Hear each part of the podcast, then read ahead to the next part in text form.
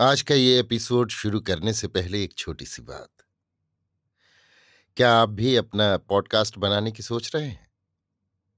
तो anchor try कीजिए। ये पॉडकास्ट बनाने का सबसे आसान तरीका है। नंबर एक, ये फ्री है। नंबर दो, इसमें कई सारे ऐसे टूल्स हैं जो आपको अपने फ़ोन और कंप्यूटर पर रिकॉर्ड और एडिट करने की फैसिलिटी देते हैं। नंबर तीन आप अपने पॉडकास्ट को डिस्ट्रीब्यूट भी कर सकते हैं, जिससे इसे स्पॉटिफाई और दूसरे प्लेटफॉर्म पर सुना जा सके। तो डाउनलोड कीजिए फ्री एंकर ऐप या विज़िट कीजिए एंकर डॉट एफ़ पर अपना पॉडकास्ट स्टार्ट करने के लिए। ये तो थी एक छोटी सी जानकारी, और अब शुरू करते हैं एपिसोड का सिलसिला। तो आज के एपिसोड में लीजिए सुनिए। फणीश्वरनाथ रेणु के लिखे उपन्यास, मैला आंचल का, भाग दो, मेरी यानी समीर गोस्वामी की आवाज़ में। पूर्णिया ज़िले में ऐसे बहुत से गाँव और कस्बे हैं, जो आज भी अपने नामों पर नीलहे साहबों का बोझ ढो रहे हैं। वीरान जंगलों और मैदानों में नील कोठी के खंडहर, राही बटोहियों को आज भी नील युग की भूली हुई कहानियाँ याद दिला देते हैं। गौना करके नई दुल्हन के साथ घर लौटता हुआ नौजवान अपनी गाड़ीवान से कहता है, जरा यहाँ गाड़ी धीरे धीरे यहाँ हाँकना कनिया, यानी दुल्हन, साहिब की कोठी देखेगी। यही है मके साहब की कोठी। वहाँ है नील महने का हौज। नई दुल्हन ओहार के पर्दे को हटाकर, घूंघट को जरा पीछे खिसकाकर झांकती है। झरबेर के घने जंगलों के बीच ईंट पत्थरों का ढेर कोठी कहाँ है? दूल्हे का चेहरा गर्व से भर जाता है। अर्थात, हमारे गाँव के पास साहिब की कोठी थी। यहाँ साहिब मैम रहते थे।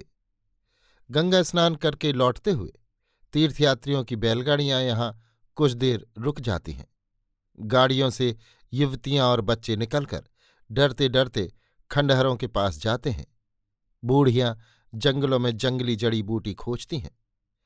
ऐसा ही एक गाँव है मेरीगंज। रोतहट स्टेशन से सात कोस पूरब बूढ़ी कोशी को पार करके जाना होता है। बूढ़ी कोशी के किनारे किनारे बहुत दूर तक ताड़ और खजूर के पेड़ों से भरा हुआ जंगल है। इस अंचल के लोग इसे नवाबी तड़बन्ना कहते हैं। किस नवाब ने इस ताड़ के बन को लगाया था, कहना कठिन है। लेकिन वैशाख से लेकर आषाढ़ तक आसपास के हलवाड़े चरवाहे भी इस वन में नवाबी करते हैं। तीन आने लबनी ताड़ी रोक साला मोटर गाड़ी। अर्थात ताड़ी के नशे में आदमी मोटर गाड़ी को भी सस्ता समझता है। तड़बन्ना के बाद ही एक बड़ा मैदान है, जो नेपाल की तराई से शुरू होकर गंगा जी के किनारे खत्म हुआ है। लाखों एकड़ ज़मीन, वंध्या धरती का विशाल अंचल, इसमें दूब भी नहीं पनपती है। बीच बीच में बालूचर और कहीं कहीं बेर की झाड़ियाँ। कोस भर मैदान पार करने के बाद पूरब की ओर काला जंगल दिखाई पड़ता है। वही है मेरीगंज कोठी। आज से करीब पैंतीस साल पहले, जिस दिन डब्ल्यू जी मार्टिन ने इस गाँव में कोठी की नींव डाली, आसपास के गाँव में ढोल बजवा कर ऐलान कर दिया, आज से इस गाँव का नाम हुआ मैरीगंज। मेरी मार्टिन की नई दुल्हन थी, जो कलकत्ता में रहती थी। कहा जाता है कि एक बार एक किसान के मुँह से गलती से इस गाँव का पुराना नाम निकल गया था। बस, और जाता कहाँ है? साहब ने पचास कोड़े लगाए थे, गिनकर। इस गाँव का पुराना नाम अब किसी को याद नहीं, अथवा आज भी नाम लेने में एक अज्ञात आशंका होती है। कौन जाने?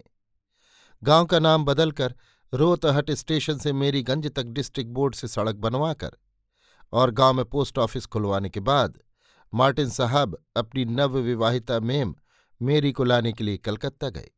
गाँव की सबसे बूढ़ी भैरों की माँ यदि आज रहती तो सुना देती आहा परी की तरह थी साहेब की मेम, इंद्रासन की परी की तरह लेकिन मार्टिन साहब का आयोजन अधूरा साबित हुआ। मेरीगंज पहुँचने के ठीक एक सप्ताह बाद ही जब मेरी को जड़ैया ने धर दबाया तो मार्टिन ने महसूस किया कि पोस्ट ऑफ़िस से पहले यहाँ एक डिस्पेंसरी खुलवाना ज़रूरी था। कुनैन की टिकिया से जब तीसरे दिन भी मैरी का बुखार नहीं उतरा तो मार्टिन साहब ने अपने घोड़े को रौतहट की ओर दौड़ाया। रौतहट स्टेशन पहुँचने पर मालूम हुआ कि पूर्णिया जाने वाली गाड़ी दस मिनट पहले चली गई थी। मार्टिन ने बगैर कुछ सोचे घोड़े को पूर्णिया की ओर मोड़ दिया। रौतहट से पूर्णिया बारह कोस है। मेरीगंज में किसी से पूछिए वो आपको मार्टिन के पंखराज घोड़े की ये कहानी विस्तारपूर्वक सुना देगा।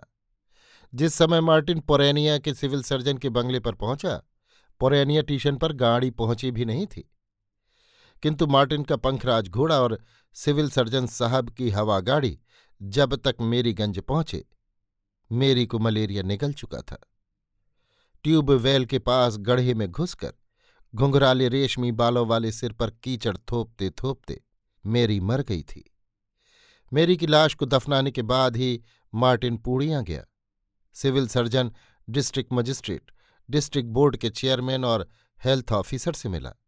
एक छोटी सी डिस्पेंसरी की मंजूरी के लिए ज़मीन आसमान एक करता रहा। डिस्पेंसरी के लिए अपनी ज़मीन रजिस्ट्री कर दी। अधिकारियों ने आश्वासन दिलाया, अगले साल ज़रूर डिस्पेंसरी खुल जाएगी। ठीक इसी समय जर्मनी के वैज्ञानिकों ने एक चुटकी में नील युग का अंत कर दिया। कोयले से नील बनाने की वैज्ञानिक विधि का प्रयोग सफल हुआ और नीलहे साहबों की कोठियों की दीवारें अरराकर गिर पड़ी। साहबों ने कोठियाँ बेचकर जमींदारियाँ खरीदनी शुरू की। बहुतों ने व्यापार आरंभ किया। मार्टिन की दुनिया तो पहले ही उजड़ चुकी थी। दिमाग भी बिगड़ गया। बगल में रद्दी कागजों का पुलिंदा दबाए हुए पगला मार्टिन दिन भर पूर्णिया कचहरी में चक्कर काटता फिरता था। हर मिलने वाले से कहता था, गवर्नमेंट ने एक डिस्पेंसरी का हुक्म दे दिया है, अगले साल खुल जाएगा। कहते हैं कि पटना और दिल्ली की दौड़ धूप के बाद एक बार वो बहुत उदास होकर मेरी गंज लौटा। मेरी की कब्र पर लेटकर सारा दिन रोता रहा। डार्लिंग, डॉक्टर नहीं आएगा? इसके बाद उसका पागलपन इतना बढ़ गया कि अधिकारियों ने उसे कांके भेज दिया। कांके, रांची स्थित पागलखाना है। और कांके के पागलखाने में ही उसकी मृत्यु हो गई। कोठी के बगीचे में, अंग्रेज़ी फूलों के जंगल में आज भी मेरी की कब्र मौजूद है। कोठी की इमारत ढह गई है, नील के हौज टूट फूट गए हैं, पीपल, बबूल तथा अन्य जंगली पेड़ों का एक घना जंगल तैयार हो गया है। लोग उधर दिन में भी नहीं जाते। कलमी आम का बाग तहसीलदार साहब ने बंदोबस्त में ले लिया है, इसलिए आम का बाग साफ़ सुथरा है, किंतु कोठी के जंगल में तो दिन में भी सियार बोलता है। लोग उसे भुतहा जंगल कहते हैं।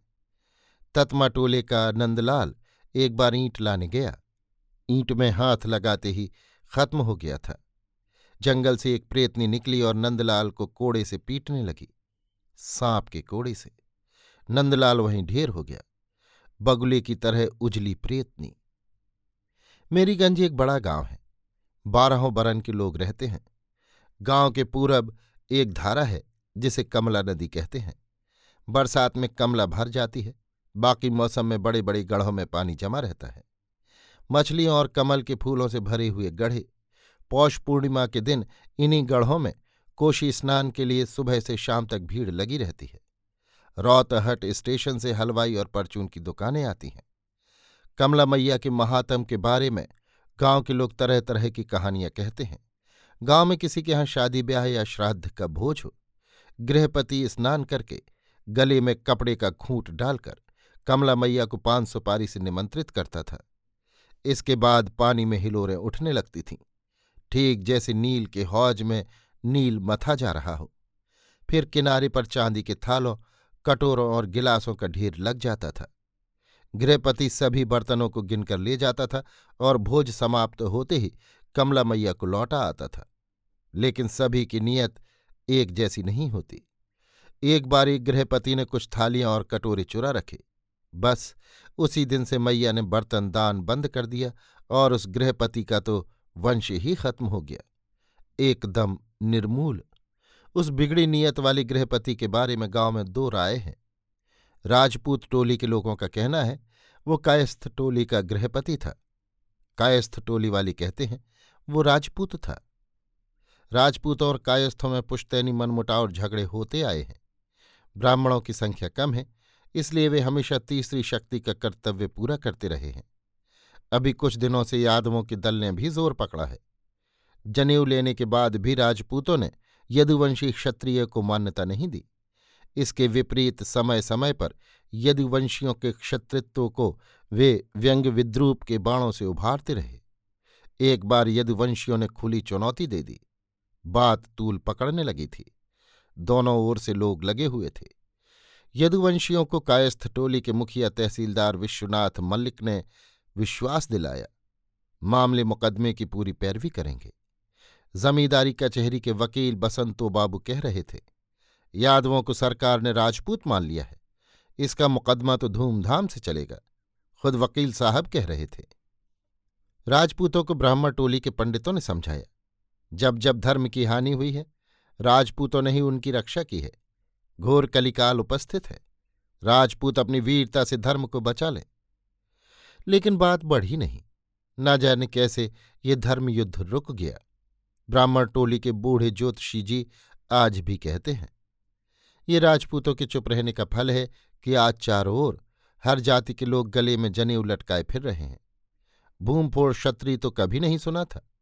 शिव हो शिव हो। अब गाँव में तीन प्रमुख दल हैं, कायस्थ, राजपूत और यादव। ब्राह्मण लोग अभी भी तृतीय शक्ति हैं। गाँव के अन्य जाति के लोग भी सुविधानुसार इन्हीं तीन दलों में बटे हुए हैं।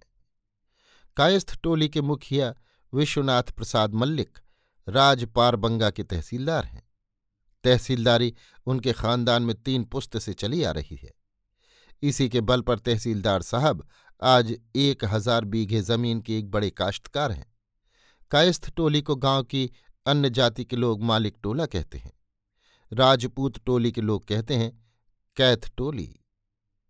ठाकुर रामकृपाल सिंह राजपूत टोली के मुखिया हैं।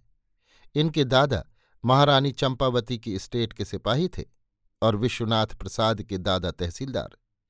कहते हैं कि जब महारानी चंपावती और राज पारबंगा में दीवानी मुकदमा चल रहा था तो विश्वनाथ प्रसाद के दादा राज पारबंगा स्टेट की ओर मिल गए थे।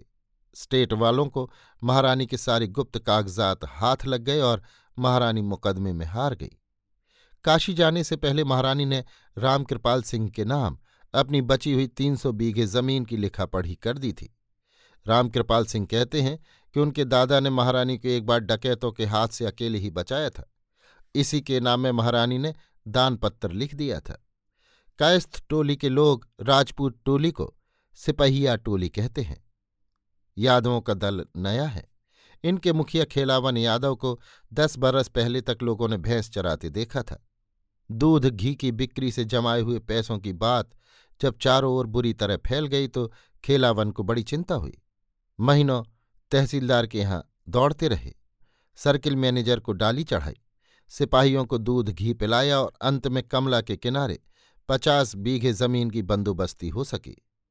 अब तो डेढ़ सौ बीघे की जोत है। बड़ा बेटा सकलदीप अररिया बैरगाछी में नाना के घर पर रहकर हाई स्कूल में पढ़ता है। खेलावन सिंह यादव को लोग नया मातबर कहते हैं। लेकिन यादव क्षत्रिय टोली को अब गुअर टोली कहने की हिम्मत कोई नहीं करता। यादव टोली में बारहों मास शाम को अखाड़ा जमता है। चार बजे दिन से ही शोभन मोची ढोल पीटता रहता है। ढाक, ढिन्ना ढाक, ढिन्ना। ढोल के हर ताल पर यादव टोली के बूढ़े बच्चे जवान दंड बैठक और पहलवानी के पैंतरे सीखते हैं। सारे मेरीगंज में दस आदमी पढ़े लिखे हैं। पढ़े लिखे का मतलब हुआ, अपना दस्तखत करने से लेकर तहसीलदारी करने तक की पढ़ाई। नए पढ़ने वालों की संख्या है पंद्रह गाँव की मुख्य पैदावार है धान, पाट और खेसारी। रब्बी की फ़सल भी कभी कभी अच्छी हो जाती है। अभी आप सुन रहे थे फणीश्वरनाथ रेणु के लिखे उपन्यास, मेला आंचल का, भाग दो, मेरी यानी समीर गोस्वामी की आवाज़ में।